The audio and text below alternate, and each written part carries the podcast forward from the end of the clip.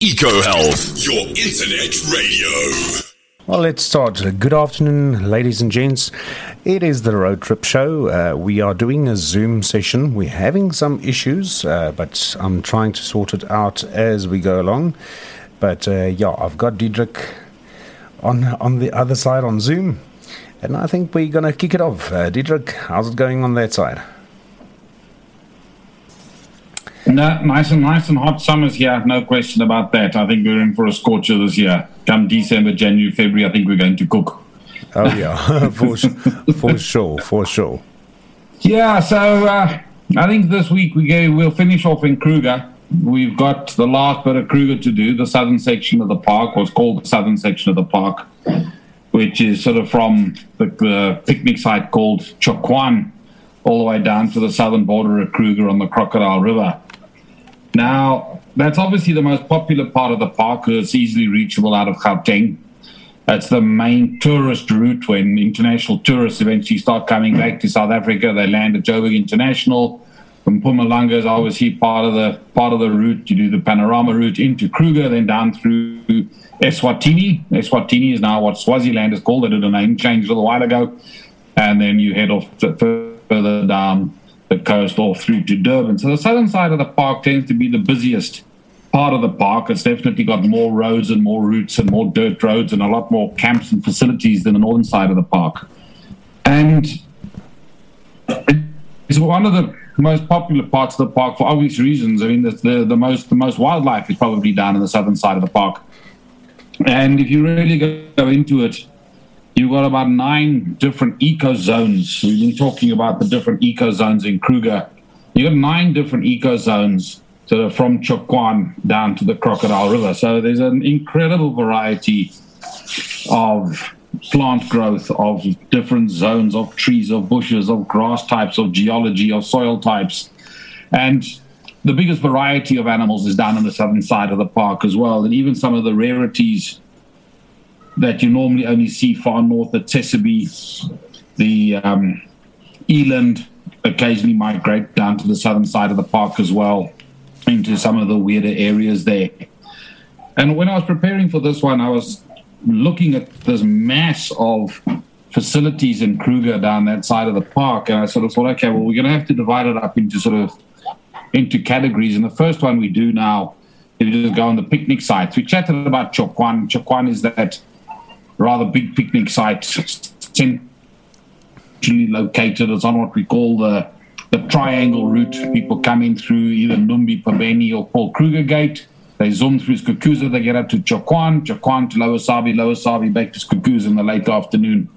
And that's probably one of the most popular routes, especially for coaches and the, and the tourists. And Tshokwane's a great little spot, nice little small shop, the like little restaurant. We spoke about the braai that keeps on going there. Um, yeah. One of the drawbacks is the monkeys and the baboons have learned about the place. So you've got to guard your your plate of food. You can never abandon your table. Abandon your table for 30 seconds and someone's raided raided the table and made off with your breakfast or your plate or your cold drink or your muffin or whatever you've got there. Yeah. It's gone. And I I remember the, the bologna. The bologna. oh, yeah, no, no. that was the weird braai that we had with some of the Belgians. Yeah, yeah.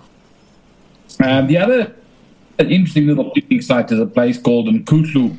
Nkuhlu is on the main tar road between Skukuza and Lower Sabie. And that is a spectacular. But Nkuhlu is a nice one. Also, right on the Sabi River. They've got like little terraces that you can sit on. But if you look over the river, uh, it's quite interesting. If you look very carefully, you'll see that there's a fenced off area down that part of the world. And they're doing uh, an animal exclusion experiment. So the smaller grazers and browsers can get into that fenced off area, but they're excluding elephants and some of the bigger browsers and grazers to see what effect um, that exclusion actually has, whether whether there is a massive impact on that riverine bush by excluding some of those um, bigger animals. Also, a little bit further down there, you've got the Afsaal picnic site. Afsaal is the man, sort of halfway between Skukuza and the um, Malelane Gate. And Afsaal is an interesting one because Afsaal literally means off saddle. and it was a favorite place. the road from Afsaal up through Pretoriuskop and, and further up to the escarpment was the wagon route between the old Transvaal goldfields. And when we're talking goldfields, we're not talking Johannesburg, we're now talking Lydenburg, Sabie, Mac.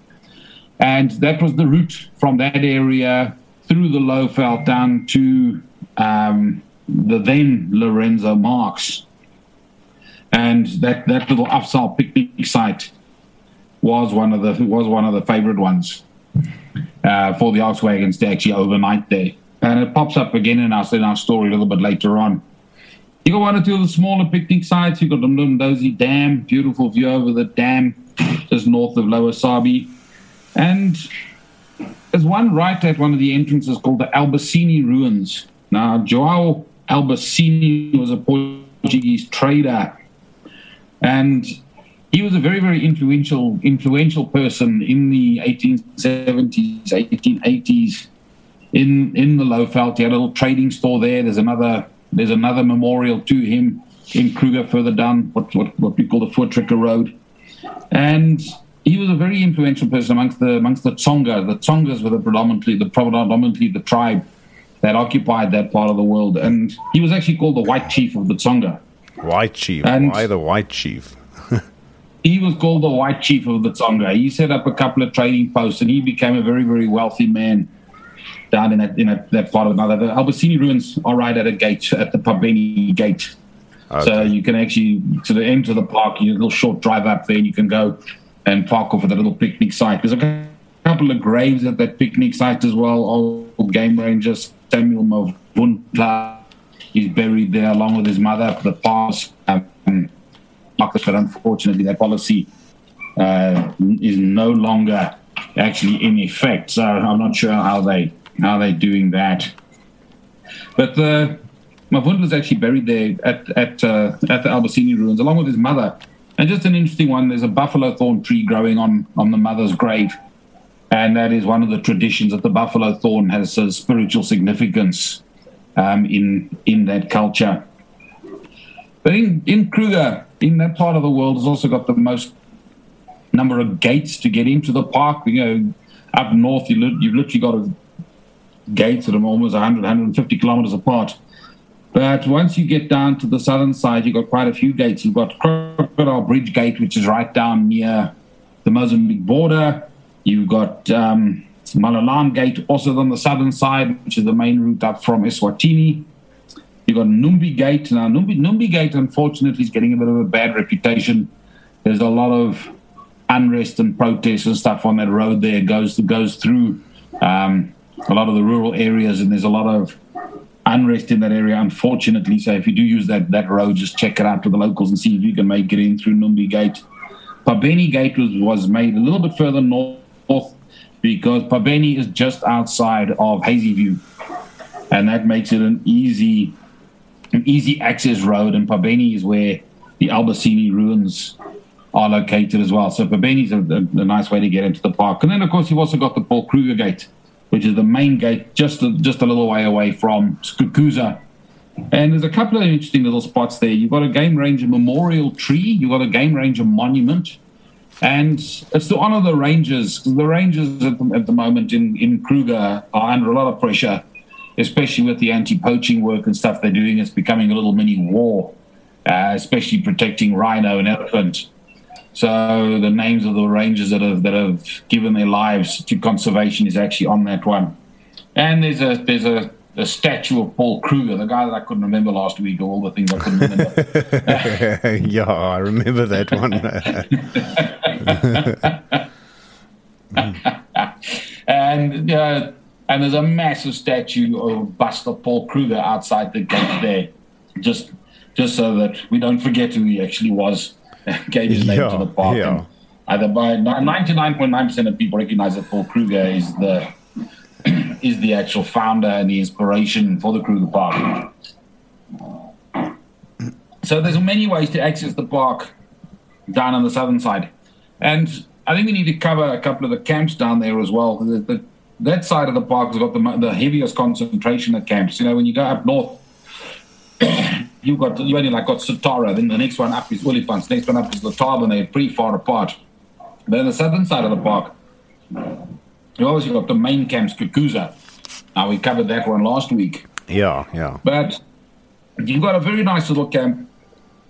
Now, there's a lot of people that, that love Crocodile Bridge. At the gate, there's a tiny little camp called Crocodile Bridge. And there's an awful lot of people that love that camp. And you see the reports and stuff. People really, really enjoy it. Um, I'm never a big fan of those camps right on the borderline because you, on the border of Kruger, and at night you tend to hear the farming activity outside, and you, you know, sometimes you, you stand there looking at the river and you're looking out at sugar I lost you there for a sec. cane fields on the other side of the river. So, Big Falan camp. Yeah, sorry, I'm saying, uh, you know, the Crocodile Bridge camp is is right on the river, and I'm not a big fan of those of those ones right down there because you, although although you're in the park, you're looking out over the river and you're watching farming activity and in Sugarland. Uh, um, Mopani camp, one of the newer camps in the park. They recognized that Skukuza wasn't big enough, and the southern side of the park needed another major um, uplift or increase in tourist accommodation. Yeah. So they built Bergendal. So Bergendal again is away from the traditional round hut type of accommodation including Kruger, little bungalows or rondavels, and it's it's brick square brick houses. It's ever so slightly different, but the nice part about it is again they've kept all the natural vegetation intact. So when you're sitting in your house, you're not in the circle or you're not in this cluster of other accommodation. So there's a lot of trees and a lot of stuff, you know. So you're feeling a lot more like you're still in the bush. Yeah. And at night, when you're in the camp, there's a lot of activity in the camp. I, every single time I've stayed at Bergendal, um, the braai and the dustbin gets raided by a honey badger at night. Every single time coconut, my camp, my my hut gets so the outside gets raided by by any badger. so at two o'clock in the morning, you hear the dustbin being overturned or something's yeah. scratching the fridge or something overturning the last of the braai coals or something. I just want to try something. So Bergendal has again. It's in. It's in one of the. the sorry, Uh, I just there? yeah, I'm still here. I just want to try something. Uh, try turning off your your video. Um, I just want to see if Okay, we we if the streaming is a bit better. Okay. Yeah, so Ber- Bergendal is is a, is, is a large camp. It's easily, easily accessible out of Malelane Gate. It's probably about 20 kilometers from, not even 20 kilometers from Malelane Gate. But it's in one of the strange little, funny little eco zones. It's in a place called the Malelane Mountain Bushveld. And there's, a, there's one or two beautiful mountain drives right close to the camp. But it's it's not a great productive area. There's no, yeah, so Bergendal, for me, nice camp, nice atmosphere at night. It's relatively quiet. It's got all the facilities. Got a lovely swimming pool, very nice little restaurant, nice viewing, a little, little dam there. So that that could be one of the options. Also, very nice night drives out of out of Bergendal, Yeah. out of the out of that camp. Um, but I'm sort of more the purist in Kruger. I enjoy that rondavel, that that that, that, that thatch roof rondavel smell, and those little round huts to me is more is more Kruger. But that's just a personal choice. Then you can go to the oldest camp in Kruger. You got Pretorius Kop just up the road. Now, in in Pretorius Kop, there's a couple of pretty interesting little things to see. You got the Honorary Ranger Memorial. You got an old transport wagon there to commemorate those those wagon drivers that used to go through. The first tourist hut in Kruger is actually still there to be seen. Oh, and Oh, it's a okay. tiny little thing. I mean, you look at that and you go, "Wow! Thank goodness Kruger's actually evolved a little bit." so there's no windows in it. There's just a door. It's it's a very it couldn't have been very pleasant to stay in there. You must have got so hot in that place at night when the door was closed. Obviously, you can't sleep with the door open. Yeah. And you've got a little memorial hat they call the Harry, the Harry Wolhuter hat. Harry, the lion guy from last week. That's it. Yeah. Uh, yeah, he, he's he's quite prominent in that in that area. Okay, we spoke about Skukuza, Lower Sabie, Lower Sabie, brilliant camp. Um, huge, huge restaurant and viewing deck overlooking the Sabi River. So the camp hasn't changed much. They haven't added much to the accommodation, but they've built a massive restaurant to allow for the lunchtime crowd basically coming into Lower Sabie because everything that's a international tourist literally winds up in Lower Sabie for lunch, whether you're on an open vehicle or whether you're on a coach or whatever. It's just the right distance, and it's on one of the most productive roads, the River Road from Skukuza to Lower Sabie. Yeah. So fantastic game area, and you sometimes even have to book your book your place in that restaurant on that deck. It's insane sometimes how busy how busy that place gets. But then I think one of my my all time favorite camp is also down on the southern, right on the southern side, a little place called Biyamiti, the Biyamiti Bush Camp. And that again is one of these little camps. I think there's a total of six huts there, seven huts in total.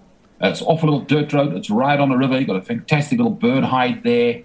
And again, one of those spots where at night it just shuts down and it's deadly quiet. No one's driving around. And you're right down on one of the more productive roads in Kruger. You're on a on one of the rivers down there. So Biyamiti, of, of the ones that we've chatted about now, I think Biyamiti would be my first, first prize if you're looking for accommodation uh, down that side of the park, or and all or Pretoriuskop. I also love Pretoriuskop. They've got some beautiful huts down on the on the perimeter, and Okay. Pretoriuskop at night. You always got the impalas. There's a resident herd of impala in there. Pretoriuskop's also got a fantastic rock swimming pool. Um, half the half the pool is natural rock, and then they managed to build a, a swimming pool around around that as well. So those those, those would be my my first choices uh, to stay down on the southern side of the park. Ah, okay. But there's there's the the roads in the roads in the southern side of the park are almost endless. You would struggle, really, really struggle to cover all of those roads. So I thought I'd, I'd just cover um, a couple of them, and the probably the most historic one is what's called the Voortrekker Road. And the Voortrekker Road is the road that runs from Pretoriuskop to that um, little picnic site called Afsaal. Oh, yes. And when you go out of Pretoriuskop, Pretoriuskop being the first camp in the park, it was the first place where tourists could go. There's a whole gaggle of tiny little roads around Pretoriuskop, and you can see how they were struggling to understand how to make cars and wildlife and driving yourself around Kruger actually work. Because there's a whole lot of tiny little roads, and then you go down a little side road, and there's a little circle on the end of it, and then you back down on the main road and stuff. So you can see them trying to work out how, how they were actually going to do this tourist thing. But when you eventually come out of that little maze of roads around Pretoriuskop, and you find the road that runs down to Jock Bushveld. Now that's that famous story about the dog Jock of the Bushveld, Oh, yes, yes. and it's it's a fantastic book. It's a fantastic book if you want to read about that that period um, of history, just just basically pre pre proclamation of Kruger, and that Voortrekker Road is covered extensively in the story of Jock of the Bushveld. There's a couple of Jock of the Bushveld memorials on that road, even his birthplace. Apparently, where Percy Percy Fitzpatrick actually found Jock and picked him up as a little puppy. So a lot of the stories in the book actually played off down that Voortrekker Road. Okay. That Voortrekker Road is is is, a, is a funny road. I've traveled. I always do that Voortrekker Road. It's again, it's a great drive from Pretoria Pretoriuskop to Afsaal because you, if you leave early, you can make Afsaal for breakfast. They make a wonderful breakfast in Afsaal.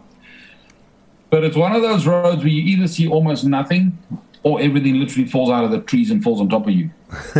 it's a, it's a really, it's a really, really weird road. Um, I've seen some of the rarities down,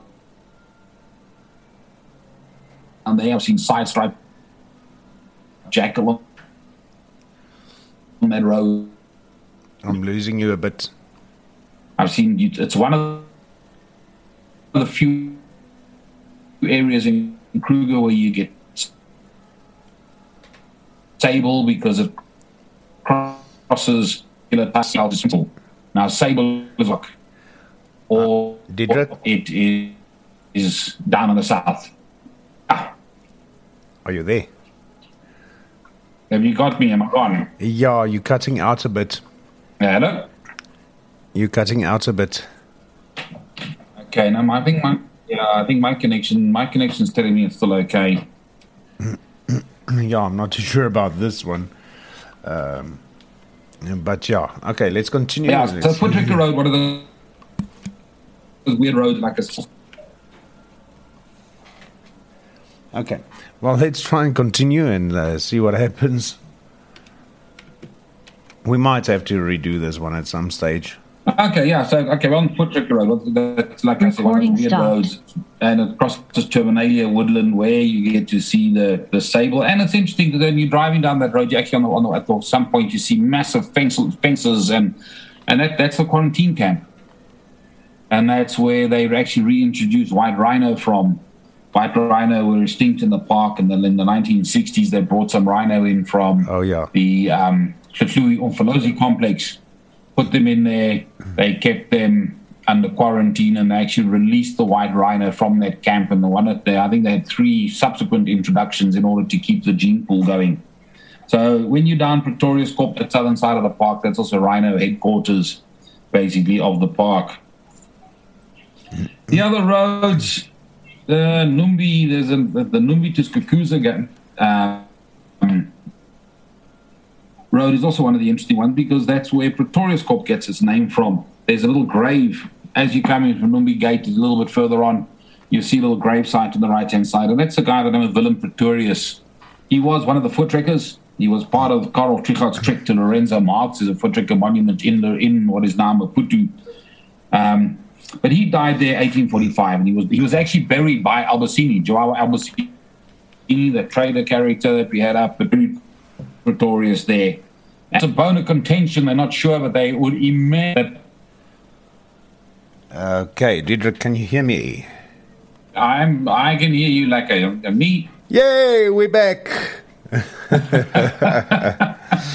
we are back. That was a bit strange. That was, I think, sunspot. I think there's sunspots or something again. Eh? Yeah, our internet went completely dead. We've we've got two routers, and the one was completely dead. Well, I, I must admit the, the connection is sounding a lot better right now. Yeah, it does. Yeah. Yeah. Well, anyway, so so we were chatting. We were chatting there about about the what we call the Voortrekker Road, and I was saying, you know, that's that's one of those weird roads that's that either produces absolutely nothing, and you've got an hour and a half or two hours of bumpy dirt road, and you see nothing, or everything just falls out of the trees. yeah. and and I mean I've seen side stripe jackal on that road. You normally pick up rhino there. You honestly you, you it's one of the few places in the park where you pick up sable, sable antelope. So it's a really really nice road, and when you when you're on that road, you, you're coming out of um, what they call the Pretorius Corp Sourveld, which is where you pick up those the sable and stuff because that's one of those areas uh, that the other grazers are not there, so predator numbers are down. But as you move across there, you go into mixed bush willow, you start going into what they call the Crocodile River thickets, and that is a lot more productive. So your your animal mix and bird mix is very very different, Okay. and the, and you get rewarded with a nice little breakfast at Afsaal. So Lekker. So that, that that's always a good road. I always try try and travel that Voortrekker road. And I don't know if you picked it up, but I, we chatted about there was that there's that big enclosure that you see when you're on that road as well, and very heavy duty fencing, and that was where they reintroduced rhino. Yeah. Rhino were extinct in Kruger for a long mm-hmm. time, and white rhino were or white lipped rhino, square lipped rhino, give it you know whichever one you want to call it Yeah. were yeah. reintroduced from the Hluhluwe Umfolozi Park in the late 1960s. They were put into that enclosure, released from there, and they've had several subsequent introductions in that area as well. So the southern side of the park is at a rhino headquarters, and they've expanded right there, right up through to the to the to the um, to the Olifants River. The other one we spoke about, Willem Pretorius. Did that did that part come through the the grave of the Voortrekker just outside Numbi Gate? I think we I think we managed that one. Yeah. So that that that, that Voortrekker road again is also the the whole story of Jock of the Bushveld. A lot of the stories in Percy Fitzpatrick's epic work, Jock of the Bushveld, played out on that Voortrekker Road, where you got Jock's battle with the sable antelope, you got his adventures, you got the hunt, all of that stuff played on that out on that road because that was the transport route from Yeah. the Lydenburg, Sabi, Macmac goldfields down to Maputo, or what then Lourenço Marques. Because at that stage, again, it was the Transvaal Republic.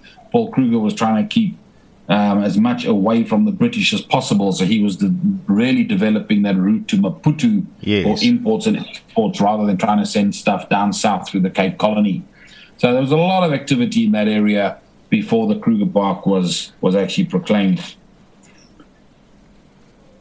When you're going um, for Benny's Kakuza, that was Harry Wolhuter's stomping grounds. There's a couple of memorials to Harry Wolhuter, our lion guy from from last week, and you've also got a little place called the Joe Ludorf Memorial, and a place called Napi Kop.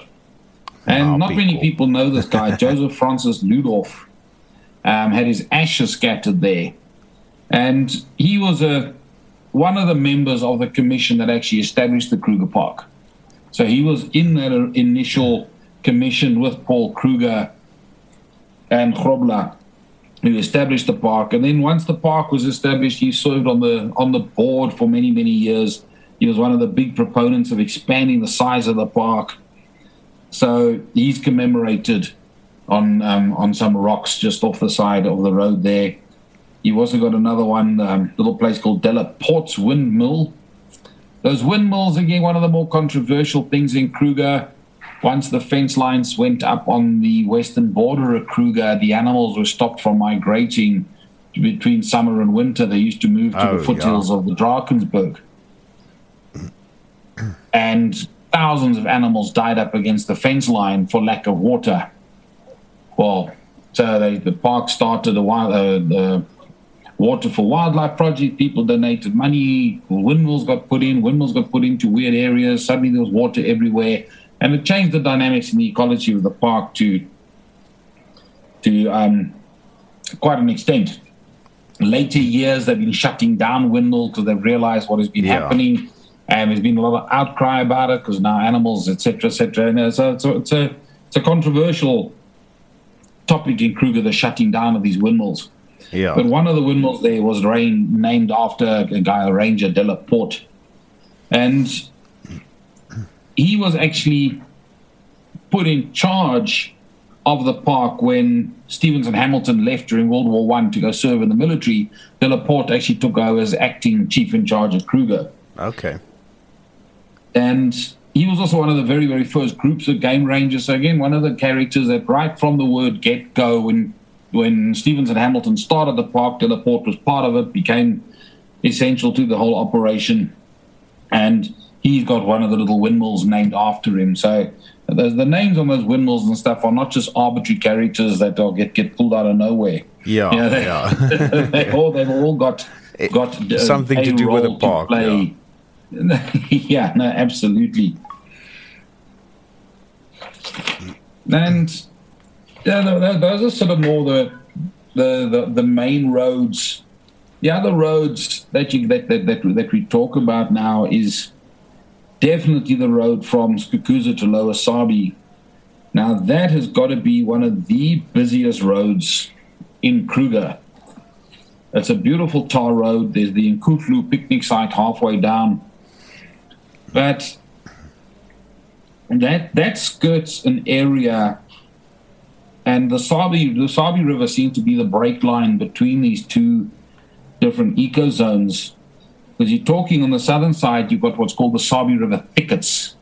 Oh yeah. Now, when you drive that road, you'll understand what it is because it's thick, thick, thick acacia and another bush called Dichrostachys. Um, that What's form almost impenetrable bush, but What do you call that it is- bush? Sorry, Dichrostachys. Dichrostachys. uh, yeah, Dichrostachys is a, is a, it's another it's the fancy name for it. It's the the the common name is the Chinese lantern tree. ah. When it's in when it's in bloom, it gets the most beautiful little pink and yellow, fluffy little flowers on it. Ah. It's a it's a vague it's a vague relative of the of well, it's a member of the uh, acacia, the bigger group of acacias. Okay. Now, all of those are indicators of very very nutritious soils. So in those thickets, you get herds and herds of impala, of kudu, of bushbuck, of you know, all the browsers are in there. It's great. It's a really, really good grass. So you get a lot of the herds, herds of buffalo and stuff are in there. Zebra, wildebeest are in there. Elephants are all over that place as well. So it's a really, really fantastic road. But just to the north, just to the north of, of the Sabi, you then even get you get the what's called the Marula knobthorn open tree savanna. So you've got these two eco zones meeting at the Sabie River. So you've got the riverine, the riverine bush along the river. You've got these different eco zones, all on hugely nutritious soil and nutritious plant growth. So the animal concentration on that road from Skukuza to Lower Sabie is absolutely incredible. And I once did a drive on that road, and I think I saw the big five within an hour and a half. wow. Everything, everything is there. Leopard, it's leopard heaven because there's baboons all over the place. There's impala all over the place. Yeah. Which is obviously leopard's preferred prey. Plus, it's riverine trees. So every every preconceived picture you can get in your head of a lazy leopard lying on the branch somewhere is what you're going to pick up in that area. The thickets and the slightly more open land to the north is ideal lion territory. They can do the ambush thing properly because there's enough cover for them to do it. You know, and you've got all these animals all over the place. So that, that road is absolute heaven for the bird watchers. There's all sorts of interesting stuff there as well. You know, the trumpeter hornbills are through there, the the go away birds, the luries, all of that stuff is is along that river. So it's not amazing that it's one of the most popular roads and why they actually call it Eloff Street it was late late afternoon. There's traffic jams there. We chatted a little bit, I think, last time or the time before that, uh, that yeah. the, the, road rage in Kruger. That's where you see road rage in Kruger. People sort of jockeying for different spots, and you know, and there's something interesting. All the cars are sort of piling up on top of each other, and everybody's trying to find a good a good spot to yeah yeah to see it. So you know that that road, if you are a season, it's a, it's a fantastic road. In season, that's where you're going to hit hit the big the big traffic jams. Mm-hmm. The from from from Lower Sabie now Lower Sabie is again it's one it's one of those camps which which for me when it's quiet is absolute paradise. When but in season it's sort of the lunchtime stop for everybody down there, so it becomes exceptionally busy and noisy during lunchtime. But once the crowds have dispersed and the day visitors are out, Lower Sabie in the late evenings and stuff is absolutely beautiful. Yeah. You got a beautiful little low water bridge there as well. And the bird life on the Sabie River is amazing. If you park on the next to the rocks, there's normally crocodiles waiting in ambush for the for the fish that get washed washed down the rocks. You see the crocodiles ambushing the stuff that comes over the little waterfalls. Again, lovely guest house in Lower Sabie. And at night, again, once the crowds are gone, you've got that huge deck over the Sabie River is is absolute paradise. Because you can literally just sit there and you can do your game watching off the off the deck there. The road, the road then from from Lower Sabie that now goes down to down to Crocodile Bridge is also you, you're in another one called the Delagoa Thorn Thickets and that is also a very, very thickly, thickly bushed, very, very dense, very dense growth. So you got to do do that road very, very slowly. Okay. But again, it is very, very nutritious stuff, and it's packed with rhino, packed with elephant, packed with giraffe, impala, bushbuck. Um, but you really got to work hard to to find it, and it's an interesting one because that that road as well has got these little little like little mud pans. It's like a kind of clay soil down there, and you get these little open. Suddenly, you get a little open area, and there's this big mud, muddy puddle thing there. And if you take your time and you stop there, normally you'll get some warthogs coming out there, elephant or rhino coming in there for their little mud baths and stuff like that. So okay. that entire area is is really really high value game viewing down there. And there's a, one interesting little spot on that Lower Sabie to Crocodile Bridge Road. And it's a place called Sardelli's Trading Post. Now, all of these are historical markers. In Kruger, you'll see like little stone blocks built all over the place. It's oh, either yes. signboards or stuff, but a lot of them down that part of the world are are the historical sites. And Sardelli was a a Greek merchant. He was a he seemed to be a, a contemporary of um, Albasini as well. And remember that that was where the main routes were. And it was also the routes where mine workers would, would now be leaving um, Johannesburg area and moving back down into into um, Mozambique and down into the Lowveld. Yes, yes. And apparently, this guy wasn't a very, very nice guy. Apparently, he, he apparently he apparently commanded a little gang of highwaymen that used to rob the Shangaans as they were coming home with their wages. Oh, wow. So, so yeah, I don't think he was a very savory character. But next to next to the plot, next to the little monument thing, you got a couple of blue gum trees and things there, which were planted by him. And he he left his trading store when the Anglo-Boer War broke out. And again, Anglo-Boer was just pre pre proclamation of Kruger, and he joined a crowd also, it's a it's an entire history on its own. But there was a crowd called Steinacker's Steinacker's horse, which was a, an irregular unit raised by the British to try Oh, yeah. and secure that area for the British forces. And Steinacker's horse seemed to have been a magnet for every unsavory character and adventurer in, in that in, in that region. So Yeah. not a very savory reputation, but a, a fascinating history if we if we want to go and talk about them at some point. Because there's another funny little anomaly down in the in that side of the park. If you take the main road or the, the dirt road between Crocodile Bridge and Malelane, now that road more or less follows follows the river. It's a lot of a lot of up and down, a lot of sort of broken open acacia woodland. But Yeah. at some point, you, you actually come across a little place where General Ben Viljoen was operating. Okay. And this is another one, Anglo Boer War stuff, where he had a couple of artillery pieces, and he was then obviously in that area. There's that that zone, sort of from Crocodile River down to where the border of Eswatini, Swaziland is now, was a very important corridor during the Anglo Boer War because that was the supply line for the Republic. Everything was coming in through Lourenço Marques. Lourenço Marques, Portuguese territory, Portuguese territory being neutral. Yes. But once you crossed the border into the Transvaal, it was open game. So the British were trying to shut down those lines, and the, and the Boers were obviously trying to keep it open. So quite a fair amount of activity happened in that valley of the Crocodile River. But um, General Ben Viljoen actually spiked his guns there towards the end of September 1900. And Viljoen actually came out of, out of Krugersdorp. He commanded a crowd called the Krugersdorp Volunteer Corps. And 1900 was just at the time of the Battle of Bergendal. Battle of Bergendal, uh, you pass that one when you're coming past, you've just gone past Belfast and you're heading down now towards Machadodorp. There's a big monument on the side of the road there, the Battle of Bergendal. That was the last conventional battle of the Anglo-Boer War, and then it moved into the guerrilla phase. So Viljoen Okay. was caught down in the down that part of the world with his guns and many huge artillery pieces. Doesn't mean that you're very very mobile. So he spiked his guns down in in that spot.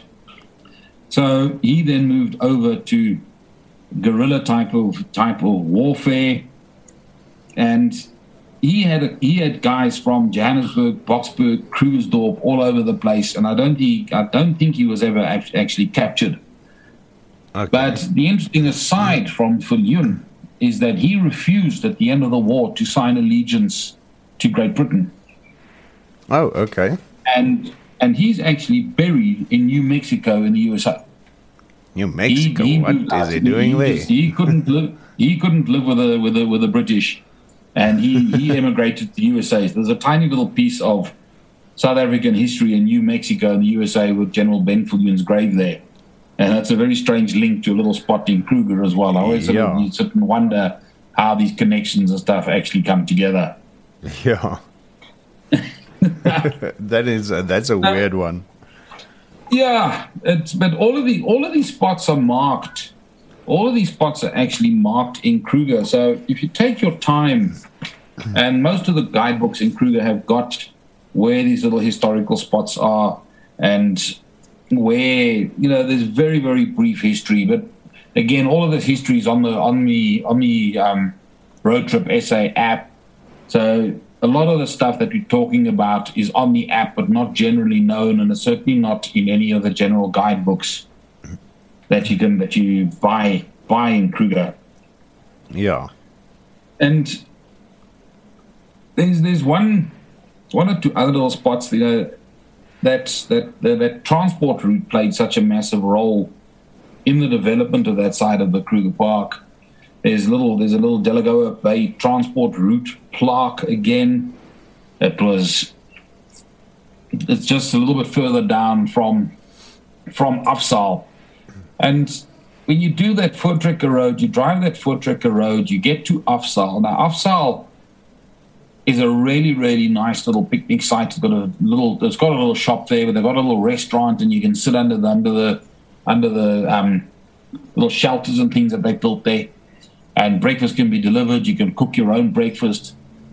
But I've been in Afsaal more than once where you actually sitting at your at your table and I've had I've had an elephant walk straight through the middle of the of the picnic site before. Oh wow! There's been there's been more than once where you look carefully and just just just below a sign there's, there's signs there saying, you know, stay within the demarcated area, do not walk out into the bush on your own, etc., etc.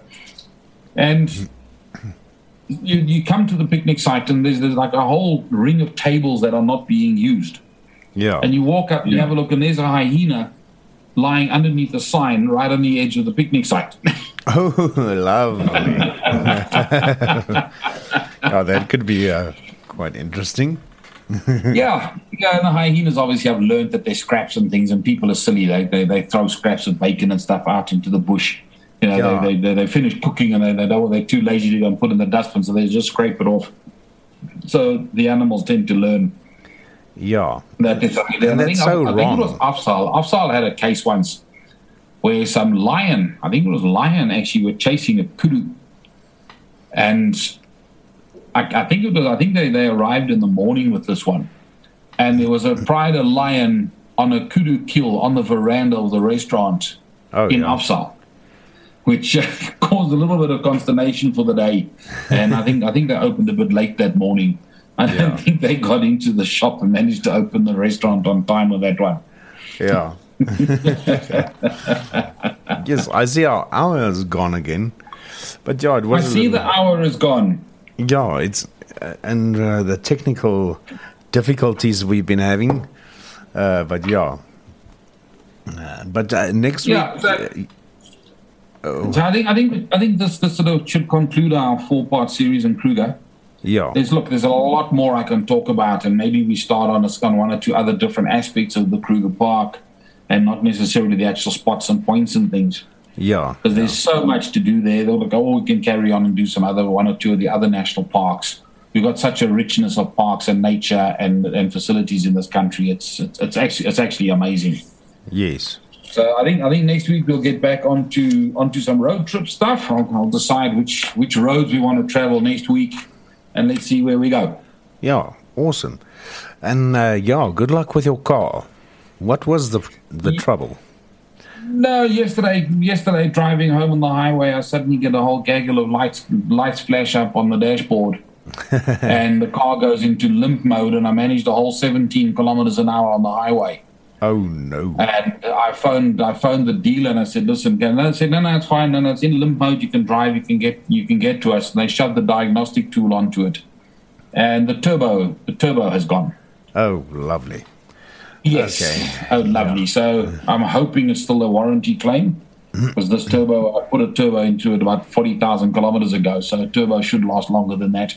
Yes. So hopefully I'm not in for a massive bill. I'm once the show's done, my next phone call is actually to the dealer and say, listen, have you got this warranty claim sorted out so I can limp my car up to you guys and get the thing fixed? yeah. But sitting sitting at 17 kilometers an hour on the in the left hand lane with your two wheels in the ditch trying to avoid trucks at 120 is not fun on the highway. No, I don't think that's a lot of fun, though. Eh? No, it's not. It's it's, it's kind of stressful.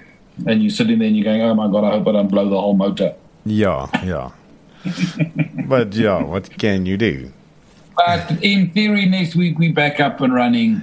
Yes. And yes. there's life. There's life at the end of the tunnel. My little safari company's got another booking for next year, March, April. The tourists are coming back. And Oh. just, just an aside, while we're talking on Kruger, the focus it's a it's an American, it's an American father with daughter Oh, yes. who couldn't make a main group. I'm an agent for a big big group operation in the US that send me bu- uh, uh, coach coach loads every year. Yes. They yes. couldn't make those dates, so they got put onto me as a little private tour. Okay. And it's an interesting itinerary. We I meet them in Cape Town. We do some stuff in Cape Town, and we fly from Cape Town to Hoedspruit. There's an airline now that flies from direct from Cape Town to Hoedspruit. And we've got four nights in Kruger. And as an, I I mean, this is almost a perfect itinerary as far as I'm concerned. We spend night number one in Orpen. Oh, yeah. Orpen is that lovely little camp right on the gate with a water hole that's floodlit at night. Yes. Uh, Yes. self catering, so we got to. I've got to introduce him to a proper braai, not a barbecue. then, then we drive up to Letaba, so we get up that Timbavati Road, yes. which is that road where we had that leopard with the with the porcupine quills. Also, fantastic, fan- beautiful, beautiful area into Letaba. Letaba's that area. I'm, I'm looking and maybe doing the night drive. Letaba's where I saw that white lion that one time and that little albino squirrel there. Oh, the yes, yes. on the river, fantastic drives along the Letaba River um, for the afternoon. Then we moved down the next night into Satara, that flat camp with nothing but the most fantastic game area Yeah.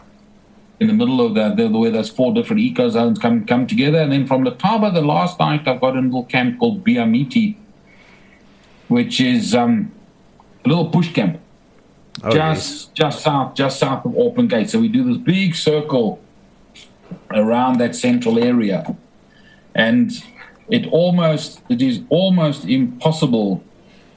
Oh, sorry, not to be to, to Talamati. The, the the last one was the camp called Talamati. Oh, yeah. Talamati is that, that camp with that that lookout over the waterhole where that one client of mine saw the big five in one night. Yes. I think that that same night, I think two leopards or three different leopards came down to the waterhole. Oh, yeah. To The lady that stayed up the- the- all night.